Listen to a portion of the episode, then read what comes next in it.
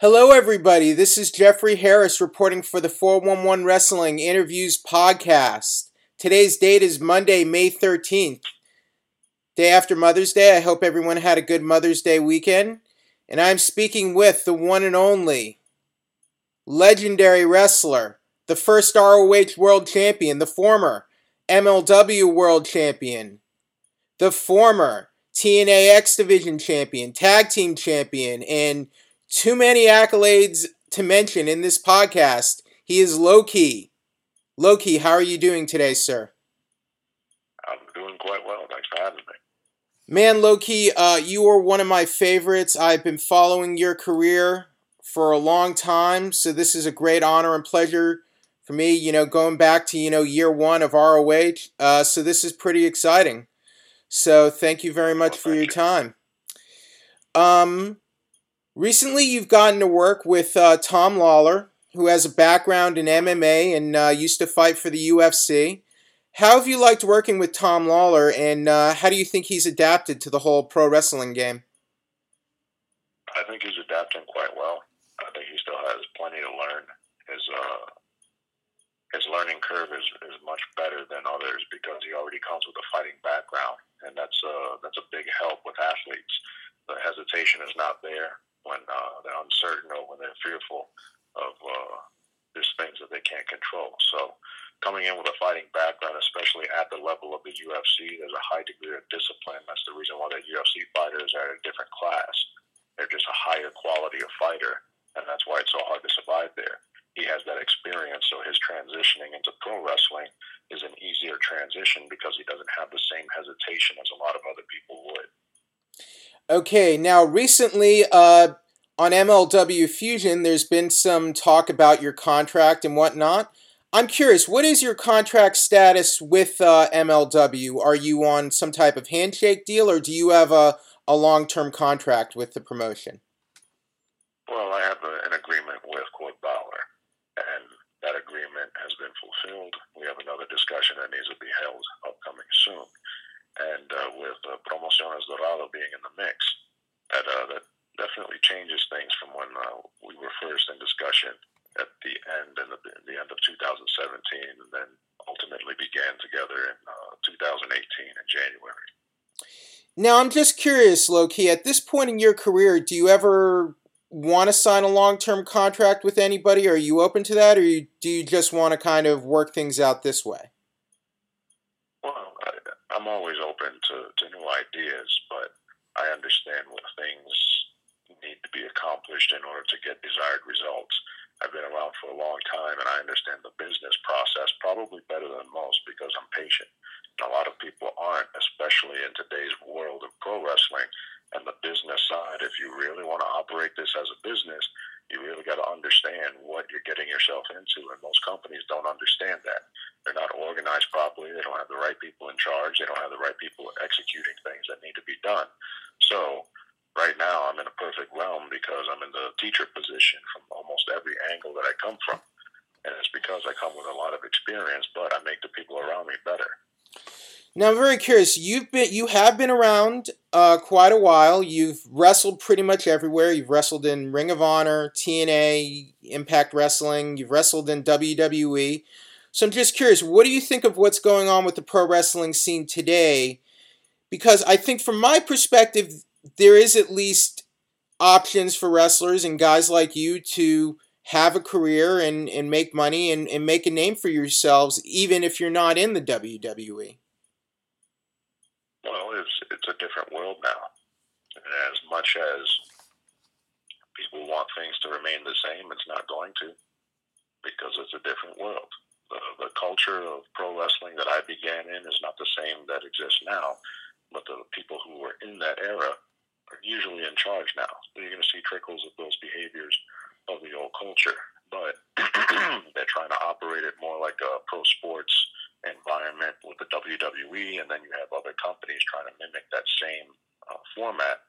Which yeah, that's nice, but you still need the right people in the right positions to operate things properly. That takes a long time and it takes a lot of skill. That's the reason why MLW has done so well in the past year because the people both in and out of the ring come with skill. Now, in terms of All Elite Wrestling, have you been paying attention to what's been going on with them lately? Do you think they have an interesting model coming up, or, or have you not been paying attention to that? I'm just curious. No, I have no idea what they're doing. The only suggestion I would think, or the only idea I would develop off of that is those guys that are involved, they seem to have been in other places that have left them with a bad taste in their mouth, so they're making an attempt to operate things the way that they would want to. So that wouldn't be any different than any one of us thinking that we could do better. They just have the resources to do it, so they're giving it a shot. And it seems like they're what they want isn't too far off of what people want as far as the audience. So, I mean, if their if their stuff is growing, go for it. Why not? Now, I've always been a fan of skill. I just don't like things that are done in poor poor quality or poor taste. So that was that would be my argument. Just don't do it in a bad way. Now, I've always been curious, in your own words, why do you think your your short-lived run in WWE did not work out? And I, I know you just mentioned poor taste and poor quality. Did that have anything to do with it? Not on my end. I show up to work the same way I do everywhere else. I've been consistent. But the games that are played there and the management that was there at that time, they weren't interested in my participation. I came with more experience than some of the main eventers at that time, so why was why was I wasted in that fashion? but that's what they wanted to involve me in. Just like fighters, you just show up and fight. You don't complain. You just get it done. I tried, didn't work out, so we went our separate ways. Uh, did it bother you that you were put in the position of being brought in through the, the NXT season? Well, initially when I first found out, because they didn't bother telling me, they told me to watch just like everybody else. I'm like, okay, so this is what you guys are doing all right, I'll try to make it work. Now, well, it was pretty simple on my end. Now, watching you over the years, Low Ki, I've always felt you've had a, a wrestling style that is very uniquely you, and and I don't know too many other wrestlers who have a style like you. I mean, just going over all these years. Do you have anything to say about like how you've adapted your style and, and how you developed and worked out uh, your in ring style? Well, you, you, said a particular word which was actually uh, frowned upon when I was in WWE. They, they had asked us for information about ourselves in regards to the production for the NXT video graphics and information being presented to the public. So they would ask, as far as what is what would you consider my style, and I can I always considered it an adaptation and the reason being is because I can flow with just about anybody in that ring with any style. But that takes skill because you have to study those styles. You have to practice those styles. You have to train with people who know those styles so that when you come across people with those styles, you can hold your own. So I trained, I learned. I was qualified to do practically any style. Why? Because I trained for it and I wasn't a loudmouth like a lot of other people in order to hype matches. I'm old style. We do all our talking in the ring. And then when we're in the ring, what is it that we're saying? It's the quality of what you're doing. So I'm not coming in and, and just being a hype machine to generate some attention. I'm coming in to, to be the best one in there. The reason why I'm a multi-time champion. There's a reason why I'm a multi-time Hall of Famer. Coming to win. But it's not calling it in and taking it easy and, and insulting the people who show up at the arena. You never do that to them. You let everybody know who you are through the quality of your work. I think that's simple. Uh, one of my favorite matches of yours that just blew me away at the time was when you faced Kenta at Final Battle two th- uh, back in 2005. What do you what do you remember about that match and getting to work with Kenta? It's probably like one of my favorite matches ever. Well, I got, I was very upset going into it because I thought I was going to be the only title defense in the United States. So shortly before the, that match, they ended up announcing there would be a title defense in uh, Harley Race's camp in Kansas City. And no discredit, but he he needs to be well rested for somebody like me. And you know, you don't do that to champions, especially champions who have a high output like he does. I already understood that. I ended up putting on a couple of pounds extra on muscle weight in preparation for that match. So I was I understood what I was getting myself into for that type of match, but that was more of a business decision from the company that I didn't agree with. I just thought you don't do that to your fighters. You don't do that to your guys. That's a wasted wasted effort. And then on top of that, if he beats him and then he comes to me, you know, what does that that give him as a, as a credit to the guys in Kansas City? That's not fair to them. So at any rate, he doesn't show up at 100%. It takes me seven hours to actually find the arena, get there on time, and then warm up well enough to be ready to go. That match, it was just, it was ferocious for a reason. I was in a bad mood. He was in a bad mood. Great. We're in a bad mood. Let's fight.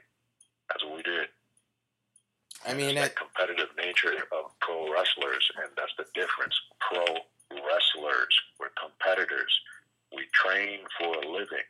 We're not talking for a living. We train for a living. So this is the same style as Olympians. You dedicate your body to something to this degree, you have a higher quality output. And that's why he's as good as he is, and that's why I'm as good as I am. It's not by chance. We're putting in the work. And then when you get two guys who are at that level and they are committed to that degree and you unleash them, that's what you get. And it was just respect. We competed at the highest level. We gave it everything we got. And look at both of us laying in a pile at the end of that match. Uh, that's outstanding. Now, that being said, would you ever like the chance to work with Kenta again um, all these years later? Well, I mean, I think the, it would have to be for something big, not just just for the sake of doing it. Right. You know, the quality of what we bring to the table. I mean, when I was in WWE and they had asked me what's my WrestleMania match, the first thing I said was Georges St-Pierre. That's what I'm aiming for. Those are the, those are the levels of matches I want. Why? Because my style was cut out in Japan, and that's a sport aspect, that's a sport oriented presentation. That's what I want. I want the legends. That's what I'm aiming for because that's what I came up around. And the thing is, you show them respect by the quality of what you're putting out, how you're carrying yourself. A lot of people don't understand that because the business side of pro wrestling is not being adhered to. Because a lot of people are young and inexperienced, so they're making a lot of mistakes. So it doesn't look as organized or as uh, I don't want to say professional because I know that people are definitely trying but it just doesn't look as as clean or as mature as it probably should. You know, GSP recently retired from MMA, so maybe you can, you guys can set that up. Maybe through Josh uh, Barnett or something, you guys can put something together. So, uh, I'd, I'd, be definitely in for that. I stay in shape. I, I know that he's well, the last one was middleweight, so he was at 185, and he, right. he did welterweight so that was what 170, 155 is lightweight. I mean, I can make either pretty easy. Um, Frank Mir's all, he's also uh, going into pro wrestling now. Would you ever want to work with him? Even though he's he's who's that? Uh, he's a former UFC heavyweight champion, actually, no, no, and I he's. Didn't, I didn't hear your. I didn't hear the name. Oh, That's Frank Frank Mir. Frank Mir. Oh, him. Yeah. yeah. I'd like to keep my limbs. He's way bigger than the guys I'm usually rolling with. but uh, you know, a, a, huge degree of respect for him because he his jujitsu came with attitude. That's what we need. That's what we need in pro wrestling. That's what we need in fighting. Attitude behind it, but the guys have to back it up. The only way it works is when you win. The only way it works is when you win with skill. You can't argue with that. Now, I, I've always heard about there kind of being a feud with you and Jim Cornette back in the day of Ring of Honor. Is there any truth to that? Did you two not get along? Well, he thinks I'm the one who knocked out his tooth. So he was a little upset about that. I guess he holds a grudge. Did did you knock out his tooth? I don't discuss stuff that goes on in the locker room, so I'm not going to discuss it here because okay. it seems to be common practice nowadays where people just want to blurt out whatever they feel and just let people wonder what's going on and for what. This is all old carny nonsense. Do all your talking in the ring. Otherwise, keep your mouth shut. Okay, fair enough. Now, do you ever get the sense that you've been misunderstood or misread by people in the industry, or, or people are purposefully trying to bury you or give you a bad rap? Well, there's a there's a difference in commitment. There's a complete difference in commitment. I knew that from the start. I saw the people around me why they were failing. And the thing was, the stuff that I recognized early on was the stuff that I recognized throughout my career, why people were failing. They're not they're not busy concerned with themselves and their responsibilities. They're busy talking about other people. I let people talk and say whatever they want. That's important to them. It's their opinion. Their opinion is no business of mine. I stay in my lane and take care of what I need to take care of. That's the reason why I'm so highly successful. I'm organized. I understand how to execute. People waste their time with things that are distracting and they don't serve a good purpose for them. They got something to say about me, okay, that's on them. But I'm not in their space. I'm not bothering them. They just feel the need to say something about me. So obviously, I'm doing something correctly. Now, going back to, to MLW, um, it looks like you are scheduled for Fury Road on June 1st. Uh, will you be working that event? Well, it's been in discussion. Okay. The contract settlement or the contract issues coming up recently. This is stuff that we need to address. I may be there. I would hope to be there. I hope our camps will be able to discuss what we need to discuss and clarify what needs to be straightened out, and then we can move forward. So my intent is I always show up for work. So you know, my intent is being there. Uh, in your own words, what do you think about Court Bauer and what he's been able to do with uh, MLW recently? Well, I think from this side of the contract, he's done a great job, and not in regards to me, but in regards to the to the company. His approach is, is much different than what I've seen throughout my career at the different levels of operation. So I think from the wrestler's side, he's done a pretty good job because the environment is not the same as other companies. Now, behind the outside the ring and behind the camera, that stuff you can't argue with his success, not one bit. Why? Because his team, they're all experienced individuals in their positions at the highest level. So the the chances of success increase when you got skilled people and skilled role role players. So overall, I mean, it's there's a reason why it's successful. There's a reason why it's advanced as fast as it has, and we're still growing. So overall, just there's a good reason for that success, and it's a very very good approach as a team.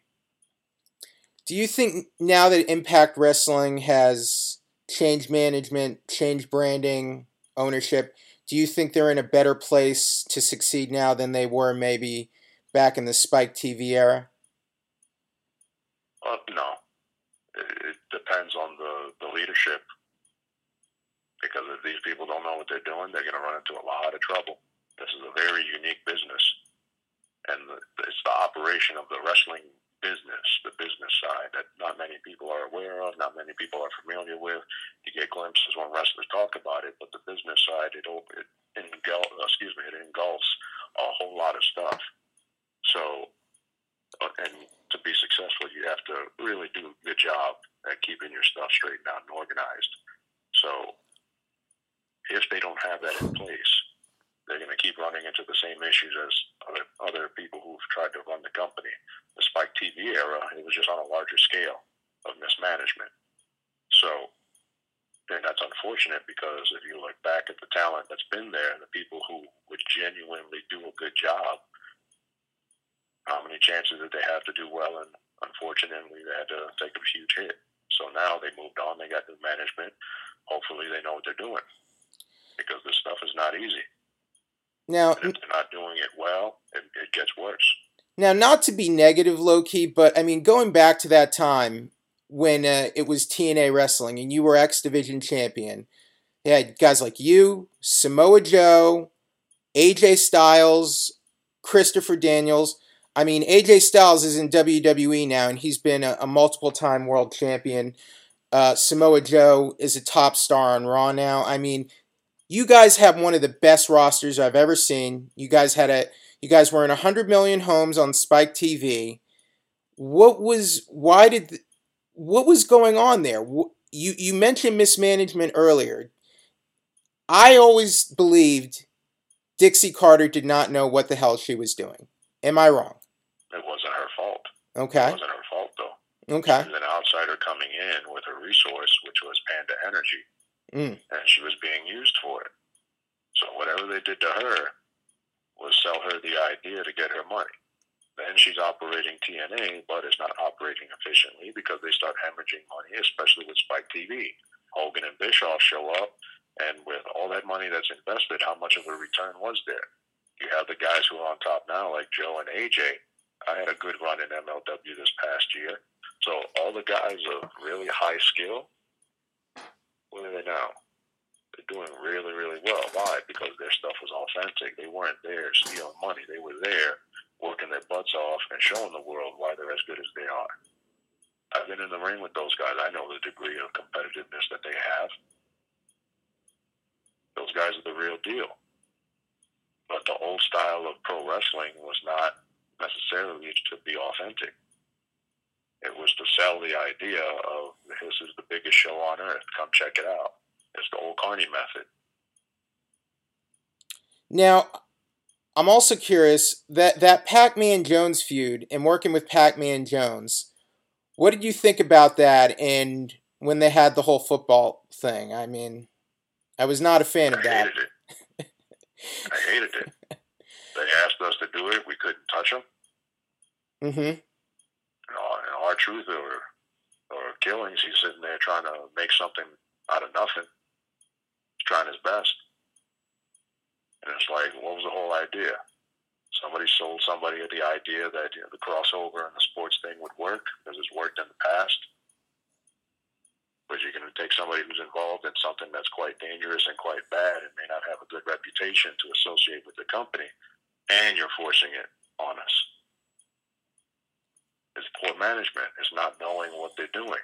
But that's not just there. That happens in a lot of companies. Well, you got super good ideas, and then they use the wrong people for it because they want to do it themselves. This is now my idea. This is the mismanagement I'm talking about. Not doing what's best. Now, since you've wrestled a lot of the all-time greats in your career, are there any are there any names you can single out in particular you think are just stand out some of the most upstanding professional workers you've ever gotten in the ring with? Oh, of course. Eddie Guerrero was at the top of the list.